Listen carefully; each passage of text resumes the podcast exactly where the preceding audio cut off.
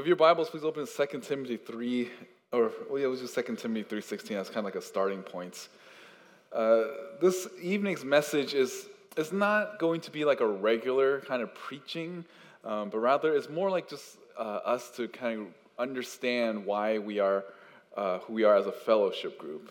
Um, you'll notice in, the, in our Sunday worship service, we, uh, Pastor Henry's been going through a vision mission uh, statement for our church as a whole, and I thought it would be good for us to have something like that for, the, for our, our fellowship group tonight. Um, because it allows us to kind of see, you know, why do we exist, and to think about those things and try to keep us on track. And I spent some time just thinking about what would be what would be like my hopes for our Bible study this, this coming year. Uh, I was thinking about maybe doing something like this every, maybe the first Friday of every year, just to kind of help us set uh, the course for it. And throughout the year, I'll probably remind us of this, uh, just so that we know that we are um, hoping, hopefully, we could fulfill these things, um, not just in terms of just for sake of goals, but also for sake of just, um, you know, uh, just giving us all a purpose uh, for our Bible study. So, if I was to summarize the vision of joint heirs, it will be this uh, The vision of joint heirs is to learn God's word so that believers can be steadfast in the Lord daily, seek discipleship regularly, serve the, Lord, serve the church faithfully, and to share the gospel boldly. So I'll say that again, and that's really going to be their outline because we're going to kind of break this down, and, that, and that, that will be kind of like the guide for our, uh, our fellowship group for this year. So, the vision of joint heirs is to learn God's word so that believers can be steadfast in the Lord daily, seek discipleship regularly, serve the church faithfully, and to share the gospel boldly. So, again, if you have that as kind of like your, if you're writing it down, that's going to be the outline. Because I'm going to kind of break this down and, and give us some biblical principles and why I think this is important for us as a fellowship group, and even give us some direct application how we can apply it uh, this year. So the first one is this: is that uh, is the, what joint heirs is supposed to be is to learn God's word. We're here first and foremost to learn God's word. And it's important because uh, you know we're called San Francisco Bible Church for a reason. Uh, we uh, want to live up to that. Like you know, San Francisco is our location. Bible is what we're about, and church is a place that we meet. And I think we want to live up to just even our name because we should be a place that's known for, uh, for how well we know the Bible and also how well we live out the Bible.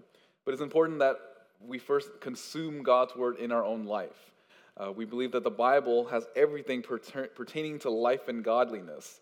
Have you turn to uh, 2 Timothy 3.16, and it should be familiar passage to all of you. All scripture is inspired by God and profitable for teaching, for reproof, for correction, for training in righteousness, so that the man of God may be adequate, equipped for every good work. All the things that we do here, uh, not just in joint heirs, uh, but the whole church, but particularly for us in joint heirs, should be from the scriptures.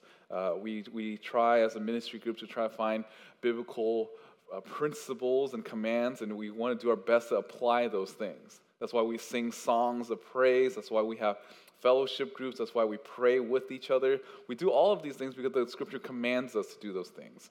But there are areas in scripture where it's kind of like a gray area and it just allows wisdom for us to try to figure out what would be the most effective way for our ministry to grow and to thrive. Uh, so that's why we, we do these like game nights. It's not that the Bible has anything to say about games, positive or negative. We just thought that these would be fun ways in which our Bible study can, can grow and just have fun and to live life together. And there are other things in Scripture that, that, that are explicit commands that we need to have in our life. Things like, um, you know, being in one another's lives and to live holy lives. These are commands of Scripture that are very explicit. Now, I, I want to make it clear that sometimes when I preach, I oftentimes will say things like, it is my opinion, or here's how I would apply it. Those things are just really suggestions.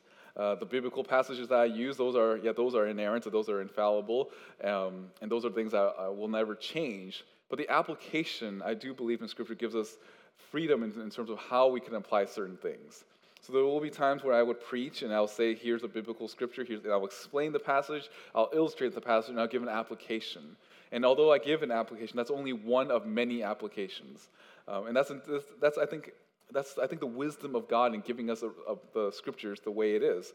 Because as we can see in uh, uh, 2 Timothy three sixteen that, it says that all scripture is inspired by God and is profitable for teaching, for reproof, for correction, and for training in righteousness. All that we have in scripture is supposed to help us guide us in everything in our life.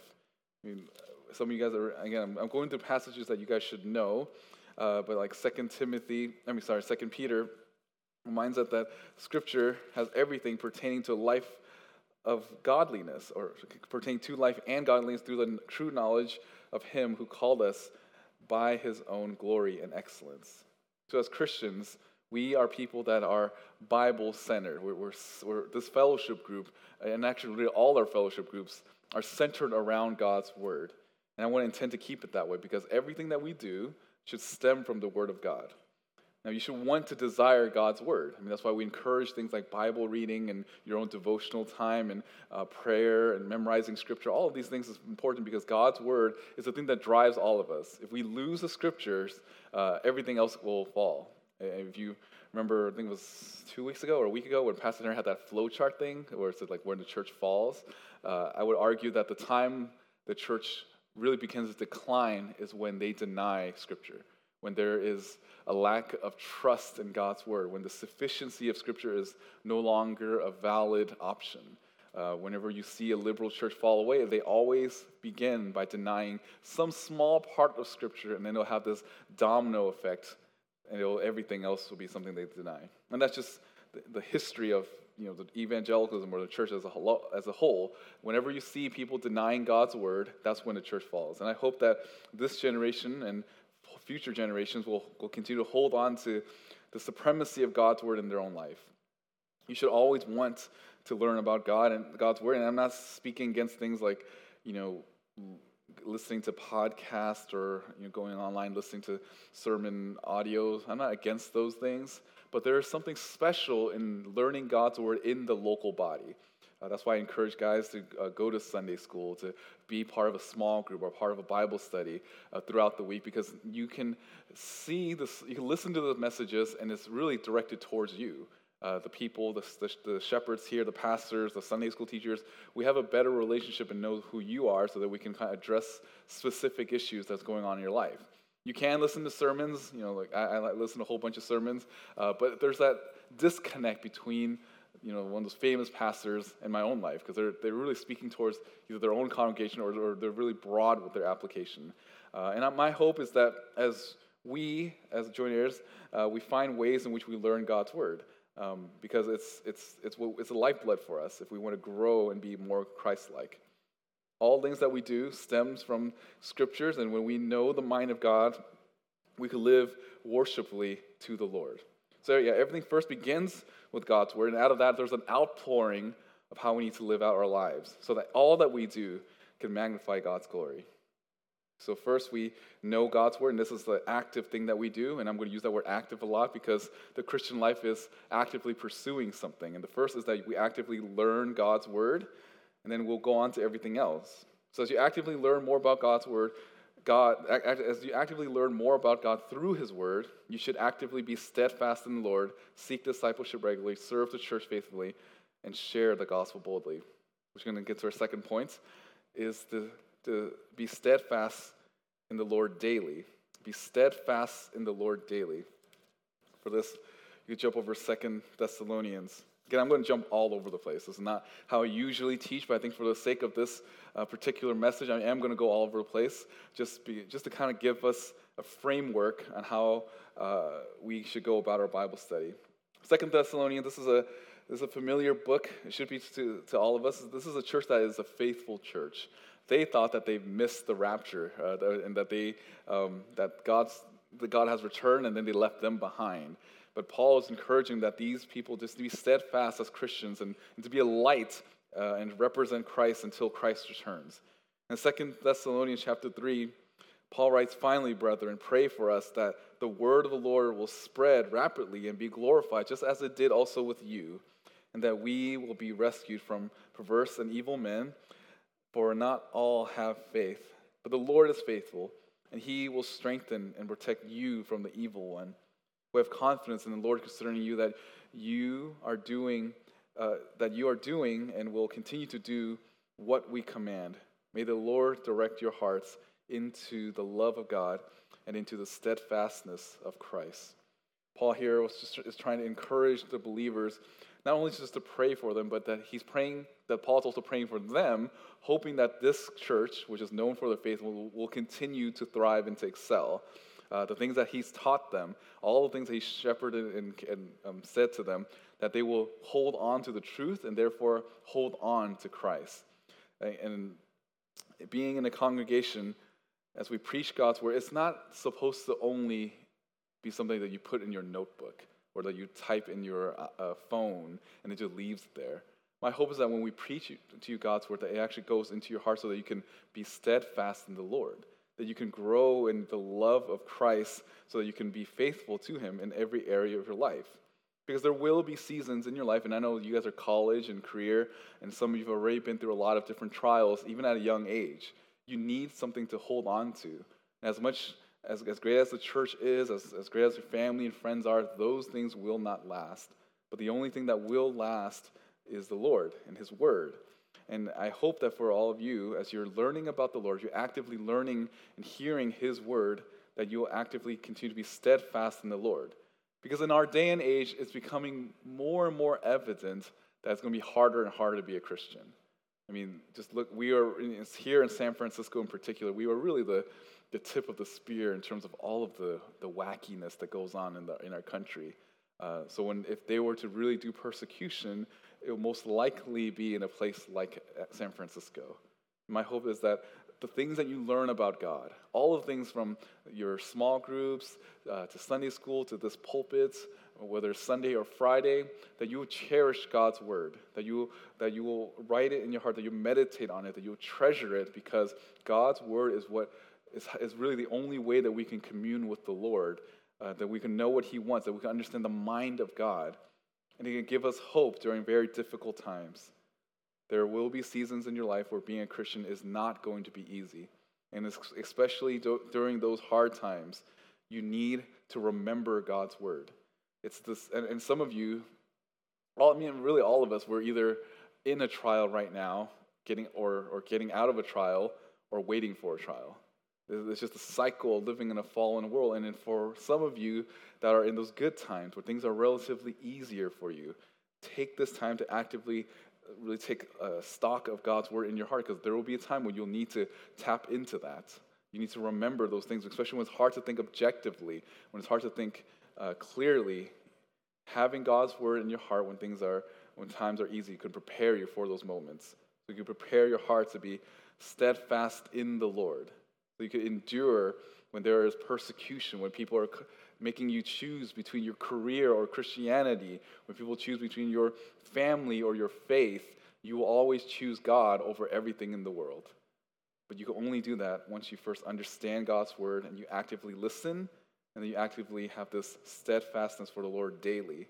You know, I want to encourage all of you to, to do spend some time reading God's word and meditating God's word regularly. You know, I know, and I, I'm this again. Here's my opinion. I suggest that you should all have a physical Bible that you actually go to. Just because the physical Bible won't give you any notifications. You know, nothing will just pop up on your paper. If it does, you might need to see a doctor. But generally speaking, when you have a physical Bible, uh, it helps in terms of getting rid of distractions so that you can meditate on God's word more, so you can focus on Him. So you, and you need to actively ask the Lord to give you insight into His word. It takes effort, and I, am not against technology. I mean, I'm, using, I'm preaching off an iPad right now, so I'm not against it. I'm just saying that what I've noticed, even in my own personal life, is that when I read out of my physical Bible, I tend to get more out of it as opposed to reading from my my techno- my you know my iPad or my iPhone. Again, I'm not against those things. I'm just saying that if you have your own physical Bible, you could you can almost almost remember things better. At least that's for me. I'm a visual learner, so I whenever I think about counseling cases when I'm evangelizing, I can in my mind go to certain pages and actually flip to it. Um, it's just again, um, again, I might be old, uh, but I think there is something something that uh, it's something practical in terms of finding a better way or a more efficient way to learn God's word. So then, and like just find finding ways to be steadfast in the Lord daily. You need to read God's word. You know, we see uh, food, we see spiritual food, we see God's word as spiritual food. We need to be nourished every single day so that we can be faithful, so we can steadfast when things get difficult. So not only the vision of joint heirs is to learn God's word so that believers can have a steadfast, uh, can be steadfast in the Lord daily, but also to seek discipleship regularly.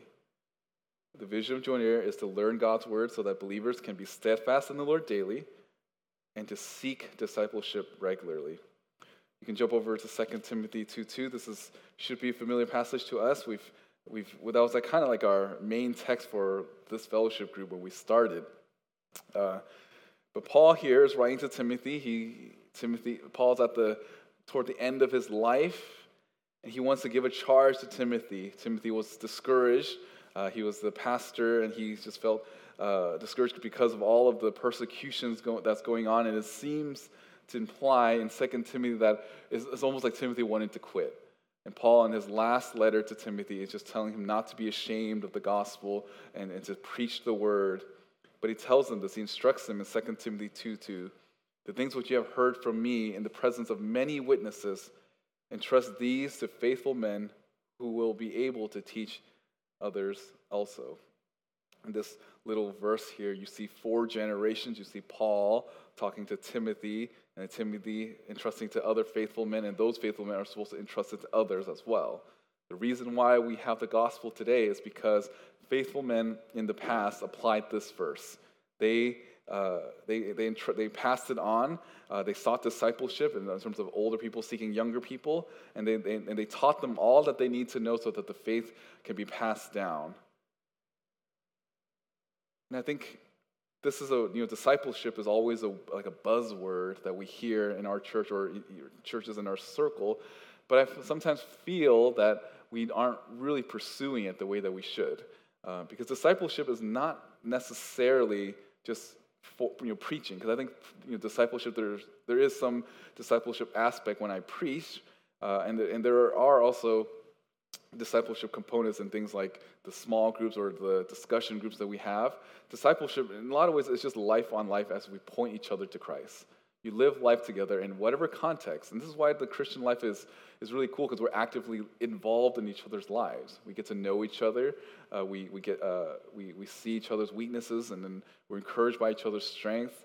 We, we, we help one another when we're struggling in our faith and we, when we praise the Lord when we overcome sin, and we see all of that. And there should be a level of transparency in our life because we want to entrust and teach others the things that we know and hope that they can, and that all of us can grow in Christ's likeness. As we think about just even our, our, our, fellowship group, we are going to have small groups again. We had it last fall. Uh, I, I'll, I'll, I guess I'll let, as the, I will let you know who the small group leaders are toward the end of the month. But just pray about it. You know, if the Lord has placed in your heart, you know, you want to be part of a small group, this is a good opportunity for, the, for this fellowship group to kind of break down a little bit so that we can get to know each other some more, so we can have intentional conversations. And by intentional, I mean, really, I think it's very easy for us to think about the Christian life as almost, or the church as some sort of social club. Uh, we only meet here on Fridays and Sundays, and it's just like another place to gather to hang out with people that are our peers. And that's not really discipleship. Discipleship has, a, has an intentional component to it. Uh, that you're trying to encourage each other, to, to point each other to Christ. Yes, you're going to talk about trivial things, but you need to go beyond that. Because as Christians, we're not like the world. The world loves to talk about things like sports and entertainment, and I'm not saying those things are inherently wrong, but what makes true discipleship is when we are willing to point each other to Christ, that we sharpen each other, that we uh, confront each other when there's sin, and we confess our sins, and we build each other up. These are all aspects of discipleship. Discipleship is really you pouring out to someone else and, and having others pour into you as well. I mean, aside from the, just even the small groups that we are going to have, um, you know, our church as a whole, we have things like uh, for the ladies, we have T2, we have Heart to Heart, we have Adorned. T2 is kind of like the multi generational ladies group uh, that meets seasonally. They have Heart to Heart, which is a like ladies one on one type group. And Adorned is also another multi generational group. Uh, for men, well, we have our men's Bible study on Wednesday um, called Anchored. We have Forge, which is like the one-on-one. It's almost like we. I wonder if we just keep, if we just keep all the names similar because functionally they all do similar things. Just they're different names and you know gender specific. Um, but yeah, our church have different types of formal discipleship, And I want to encourage you guys to take advantage of those things, to you know, just be in, in each other's lives some more. Because it's important. The Christian life is not just, we're, we're not here just to meet for the sake of meeting. There's a purpose in, in why we meet. And, and largely it's because we want to learn God's word. That's discipleship. And we want to pour out into other people. And that's also discipleship. So you find yourself always pouring out and, and not having anyone pouring into your life, then that's a problem. Because then eventually you might, uh, you might, you know, you might be discouraged or you might run out of things. Uh, just, you know, there's a limit to how much you know. But you have other people pouring into you and you pour out to others a uh, constant flow in terms of being challenged and being um, yeah, and, and, people causing you to encourage you to grow in the faith. You should, and, and you know, I know in our, I mean, it's, it's not just our church, but I know that a lot of churches struggle with this when they talk about the word, we want community. And really, you can't really have a community if you're not an active participant in the church. And again, I'm using that word intentionally, active, because I think in our day and age, we, we, we think of the church like some sort of consumer something that's cons- that we consume, like some sort of like gym or something we get out of it, like a movie. But that's not the case. The church is like you have to actively engage people. You find someone that's younger in the faith, you, you develop close relationships with them so that you can pour out into them, and then you're active in terms of finding someone more mature in the faith to pour out into you. That's what Christianity, part of what Christianity, what makes us so unique and the means of grace is that we are always learning about the Lord and we're always teaching other people about God. And I'm so thankful for all of the Sunday school teachers that we have in terms of, you know, from the little kids all the way to the adults, because that's a good model of discipleship. We, it's, and it's cool because I've heard that there were some young people that were in the nursery, and now they're like, I guess it's Roger, really. He's like, he was in the nursery all the way until like now he's a pastor of this church. And it's because all of these people in, from years past have invested in him, all the things that uh, he's learned from about the Lord, and yeah, he learned from seminary as well. Now he's pouring back into younger kids. And there's, uh, and, and there's going to be other people as well that have, that you know, were poured into as they're young, and then when they get older, they're going to pour out to the other young people. And then there's going to be, you know, we're not all going to be young forever. Eventually, there's going to be people look at us and like, oh, you're so old. It's like, no, I'm not. And then you teach them God's word. And there's going to be younger people in the faith that's going to come into the Bible study, come into the church, and you want to do your best to pour out to them all the things that you learned. So then going back to the first one, when you hear God's word, whether it's behind the pulpit, whether it's Sunday school, wherever it may be, you have to actively listen to internalize those things, apply it to your life, and then teach it to someone else. Find someone in the church that you're invested, that you want to invest in. When we talk about community, it doesn't, I don't really appreciate that word that much because I, I get it, but it sounds very selfish at times because it's like, well, I don't have this community. Well, how do you define a community? How many, how many numbers of people do you need? Do you need like a posse or something or some sort of clique? Um, really, you just need to pour out into anyone that the Lord put in your path. There'll be seasons in your life where you can invest in uh, certain types of people, like, yeah, like whether it's like children, and then there might be a season in your life where you're investing in careers, and there'll be seasons in your life where you're investing in married people. That's normal. I mean, if you look at some of our elders in our church, I think all of them have rotated through different fellowship groups throughout the years. Um, and that's because they have something to offer to everyone in every life stage.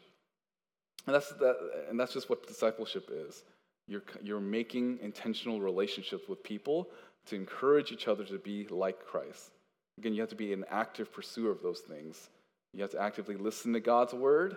You have to actively uh, listen to God's word so you can be steadfast in the Lord daily. You need active in God's word so you can seek discipleship regularly. And you need to actively listen to God's word so you can serve the church faithfully. Our fourth point is that you can serve the church faithfully. For this one, you can jump to um, mm, 1 Peter chapter 2. When we think about serving the church, part of serving the church involves, sorry, uh, yeah, First Peter chapter 2. Um, part, of, uh, part of the Christian life involves us using our life to serve other people. Sorry, First Peter chapter 4. I was like, where is it in my Bible? Was, yeah. So First Peter chapter 4. The Christian life is unique in that we are called, after being saved, to use the gifts that the Lord has given us to serve Him. I mean, Ephesians chapter 2 says that by, sa- by faith you've been saved through grace, not of work of yourself, so you may not boast. And then we usually kind of leave it at that. But the next verse tells us that, for we are his workmanship, created in Christ Jesus for good works, which God prepared beforehand so that we would walk in them. So that means that you're saved. Yes, all your salvation, everything that pertains to salvation, is not your own doing. But what you do with it afterwards involves work. It involves whether it's you're evangelizing to people, whether you're pouring out and doing discipleship, or you're serving in different ways in the church, you're called to use your gifts to glorify the Lord. And and and let me define spiritual gifts in this way. It's anything that the Holy Spirit empowers you to do to build up the church. Anything that the Holy Spirit empowers you to do to build up the church. That means that you only true believers have spiritual gifts. Uh, you use these gifts to serve and to care about other people. Now, there are, are multiple lists in the New Testament about what the different spiritual gifts are. You can write these things down. There's 1 Corinthians chapter 12, Romans chapter 12, Ephesians chapter 4. But I just want to look at 1 Peter chapter 4 as kind of like a, almost like a, a text for us to kind of figure out what our gifts are. Because that's probably one of your questions, like, what are my spiritual gifts? How do I know? I think 1 Peter chapter 4 gives us a good grid in some ways. Uh, 1 Peter chapter 4, verse 10. As each one has received a special gift, employ in serving one another as good stewards of the manifold grace of God. Whoever speaks is to do so as one who is speaking, the utterances of God. Whoever serves is to do so as one who is serving by the strength which God supplies, so that in all things God may be glorified through Jesus Christ, to whom belongs the glory and dominion forever and ever. Amen.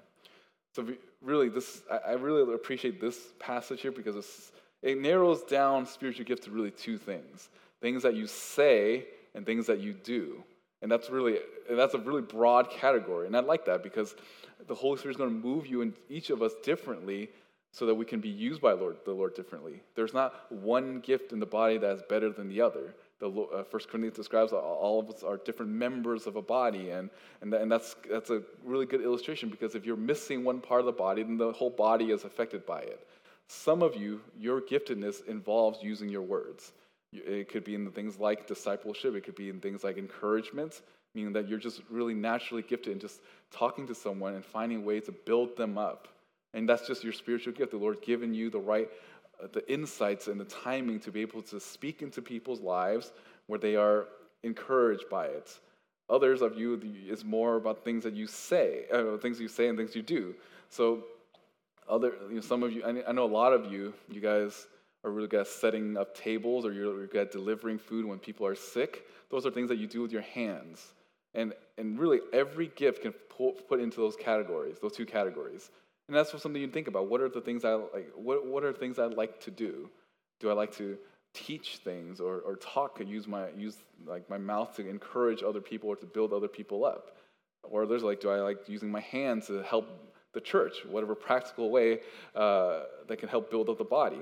Remember a few months ago, I think a few of you helped put those little bird, those bird spikes, and praise the Lord that you guys did that because without it, then we'll have a bunch of bird poop everywhere. I wonder if it caught any birds. Some of you should go check, use your gifts. Um, but yeah, you know, our, our whole Bible study, I mean, we have things like events team, we have the food ministry, we have AV, uh, we have worship. Uh, there are different things that we can do in our Bible study that you can do to serve, to build up the body. So if it is, um, if you feel like the Lord is calling you to do a particular task, you should totally go for it. Uh, try it. A lot of the ministries in our church, the formal ministries, are really people seeing a need in the church and then try meeting and try meeting those needs. You see, okay, there's a need here, let's say, and, I don't know, when the church was a lot smaller, there wasn't an AV team. But when the church got bigger, they realized they need like sound systems. So then different people in the church, they got the techie people, they understood that need. So then they start researching and finding ways to to make it so that to, to figure out all the sound systems so that other people can be blessed by it. And you need to be mindful. You need to be this active participant in the church. As you're in the church, don't be someone that just thinks that this is just a place that you go to. See this as the home, as, your, as like your own house. Like, what do I need to fix? What are things that I can do to help so that people can worship better? How can I encourage the body? You, you want to be active in that way. Think about ways. Think about your part in the larger in, in the larger context of the church. There should not be any believer here in this Bible study that's doing nothing for the church. Again, you should all have a spiritual gift. The Lord has empowered you to do something. And the people that chooses not to do anything, they're not being faithful. That's what Paul here, I mean Peter says here in First, uh, First Peter chapter four, is that it's a it's a stewardship issue. As one who has received a special gift, employ in serving one another as good stewards of the manifold grace of God. Whatever you do in the name of the Lord, being empowered by the Holy Spirit, you're supposed to use to build up people to be more like Christ. So if you want to think even beyond joint heirs, we have children's ministry, we have different outreach events. Um, we even have like ushering team. I know that uh, when we have our church family meeting, sometimes we'll make our needs known. And those are those times to think, hey, I want to be more involved in that. Not everyone is going to be a preacher. Not everyone is going to be a teacher. Not everyone's going to be the face of some ministry. But all of us should be involved. All of us should be a part, an active participant in the body of Christ. A vibrant and lively church only happens because the people are active in the church.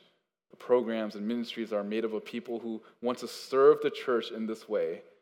I mean, even if as I think back the last several years, we have um, the reason why we hired our children's directors was we saw this need in the church, and we thought we need uh, uh, someone to kind of oversee all of that, so that the ch- so that the children can be cared for and to be discipled and ministered to. And that's why we hired Theo the way that we did. And even years before, when Roger came and myself, there were needs in the church that the that the elders saw were needs, and we wanted to hire someone for those things. And we're not going to hire everything for every every position in the church whenever we see a need, but there should be for all of us an, a desire to build up the church uh, in whatever way possible. And there are things that, that are just unique about you that you can give insight to the needs of our church. You know, like I'm, I'm so grateful for some of our elders and their background because they give us insight into certain issues that we may not even think about. Um, and that's just the way the Lord gifted them uh, to use their gifts and use the things that they have learned to help benefit this church. And that's what I hope for all of us here that you guys are engaged in the church by serving in some way. I'm not saying you work your way into salvation. I'm saying that because you're saved, you understand that your life doesn't belong to you anymore. Your life belongs to the Lord, and you want to use the life that God has given you to serve other people in the church. So, joint heirs, again, the vision here the vision of joint heirs is to learn God's word so that believers can be steadfast in the Lord daily, seek discipleship regularly, serve the church faithfully, and lastly, to share the gospel boldly. To share the gospel boldly. This one, this again, this, I'm going to just throw a familiar passage to us, Matthew 28.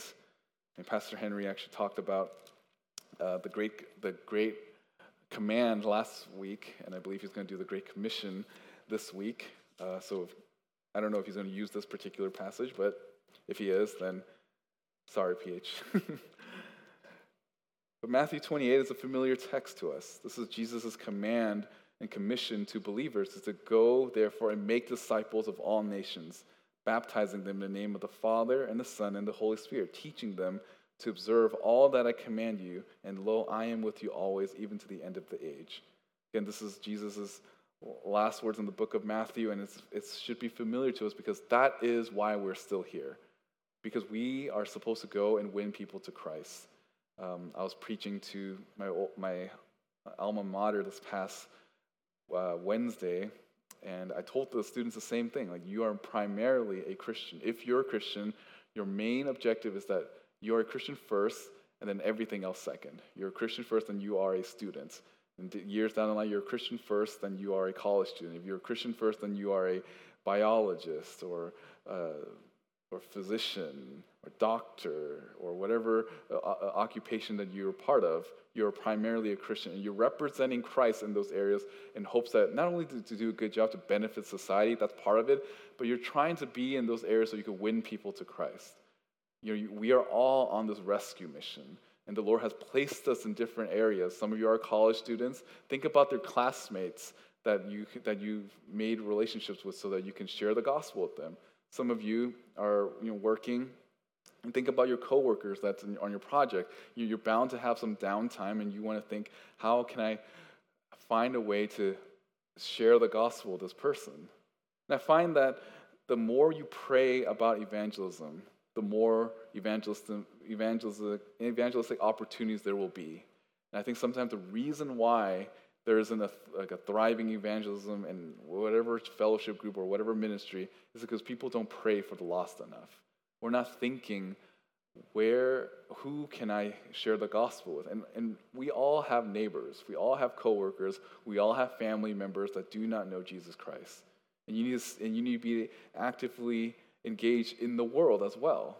Yes coming here at church you can relax a little bit. You can be at ease but when you're out in the world when you're in your classrooms and when you're at work you need to be you need to be vigilant you need to think about the people in your life that you're representing christ in hopes that you can bring people to Christ. In a lot of ways, being a light in the world, that's like passive evangelism. It means like the way that you are in Christ, uh, the way that you, uh, and just your personal holiness is going to draw some people to you. But I've never, I don't, I don't even think biblically anyone can come to saving faith by just observing someone. I've yet to hear a testimony where said the reason why I became a Christian was because I just looked at someone's life and that was it. I looked at him and I realized I'm a sinner. It's, it's never that, it's, if, if it happens, it's very rare. Usually it's I see someone that's holy and then I ask them about things and then they confront me with scripture and sin, and that's when they come to saving faith. Uh, it's, so it's not just a passive evangelism, but there's also active as well that you have to be mindful, you have to think about those that uh, to share the gospel with. So here's my, I guess, task for some of you. In the next let's, let's say five months. I want you to pray for at least one person. Just pray for one person. And for when the next five months you're praying for this person, at some point in the five months, share the gospel with them. Just think about one person. It could be a family member, if it could be a, a coworker, classmate, whatever it may be. Think about just one person that you want to share the gospel with. Now, I'm not going to say, like, give me the list of all the people. Uh, and, and, you know, so you're not, you're not graded for any of these things, but just, just so that you're, you're mindful that your life is not your own and you're here to represent something greater. You, you, some of you guys, you know how to act and behave when you represent your company. And it should be more so when we represent Christ. We need to represent Christ in what we do in our, in our daily lives. Yeah, those things are just a means by which we can share the gospel with people. So prayerfully, prayerfully ask the Lord to give you those opportunities. And the more you pray, the more you think about uh, the people in your life, the more God will honor that prayer. Because God delights when, when someone comes to saving faith. And even in our, uh, I know that some of, there are some people here Friday nights that go into San Francisco and they, and they go to do city team. That's great. That's right before Bible study. If you're interested in that, I can introduce you to the person that, over, that, that helps oversee that. And once a month, our church has a door-to-door evangelism as well on the first Sunday of every month. And, you know, we mentioned the evangelism class I'm going to teach, and my hope in that is that we, I can equip you guys so you can be confident in, in, in preaching the gospel boldly to those in your life. It is going to be something that requires us to repent of our fears, because that's really why we don't want to do evangelism. It's where we have this fear of man as opposed to being as opposed to fear of the Lord. We care more about other people's opinions of us more than we value God's opinion of us. And I hope that we think about our life as, as being in this great commission, that we really are here redeemed by the Lord to rescue people from the domain of darkness. And you know, there's encouragement that, that Christ tells, that was written in, in Matthew 20, that he will be with us always. So even though you're doing evangelism and it may feel like you're all by yourself in the classroom, at work, or at home, you're not because the Lord is with you. And when you know that the Lord's with you, you should be bold to tell people about this, about our Savior. Again, my challenge to you, and if you want accountability, maybe you could find one or two people say, "Hey, can you pray for so and so?" In five months, you ask, uh, uh, you know, ask me, have I shared the gospel with him? Again, I'm not going to grade you. I'm just going to be praying for a Bible study in hopes that all of you at least have one person in your life that you that you love enough to go and point and to warn them of the judgment that is to come. Again, my hope is for our Bible study is to go and try to share. I mean, these are those five things, right? Like um, the vision of Joint Heirs. The vision of Joint Heirs is to learn God's word, and that's what you guys do here uh, on a Friday and on Sunday, but particularly here on Friday, is to learn God's word so that believers can be can be steadfast in the Lord. That means that you're daily growing and loving the Lord, holding on to Christ. Seek discipleship, and that's you know getting to know each other, to pour into, to sharpen one another serve the church. That means you know, finding ways in which you can build one another up in the, in the, in the faith. And lastly, to share the gospel boldly. Because we, that's our job. Our here is to win people to Christ.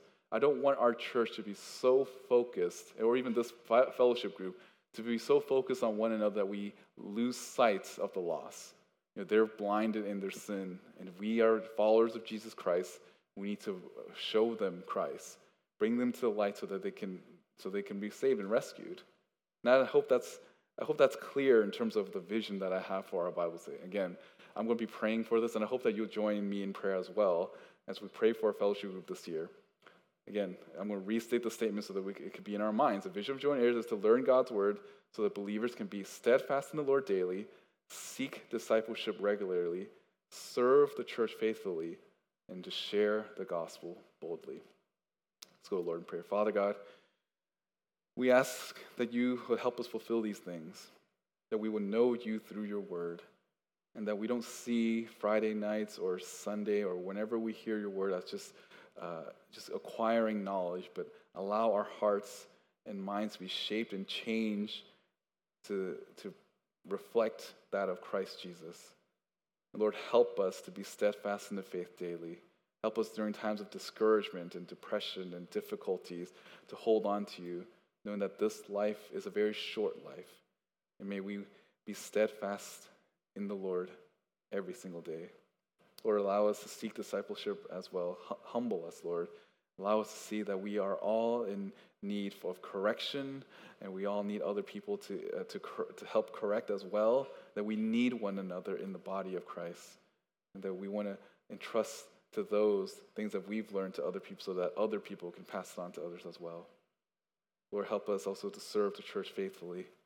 Lord, may we do all things for your glory, not knowing that when we serve, we're ultimately serving you. That out of the love that we have for you, we do all things for your glory. Lord, also help us share the gospel boldly. Lord, help us cast out our fears.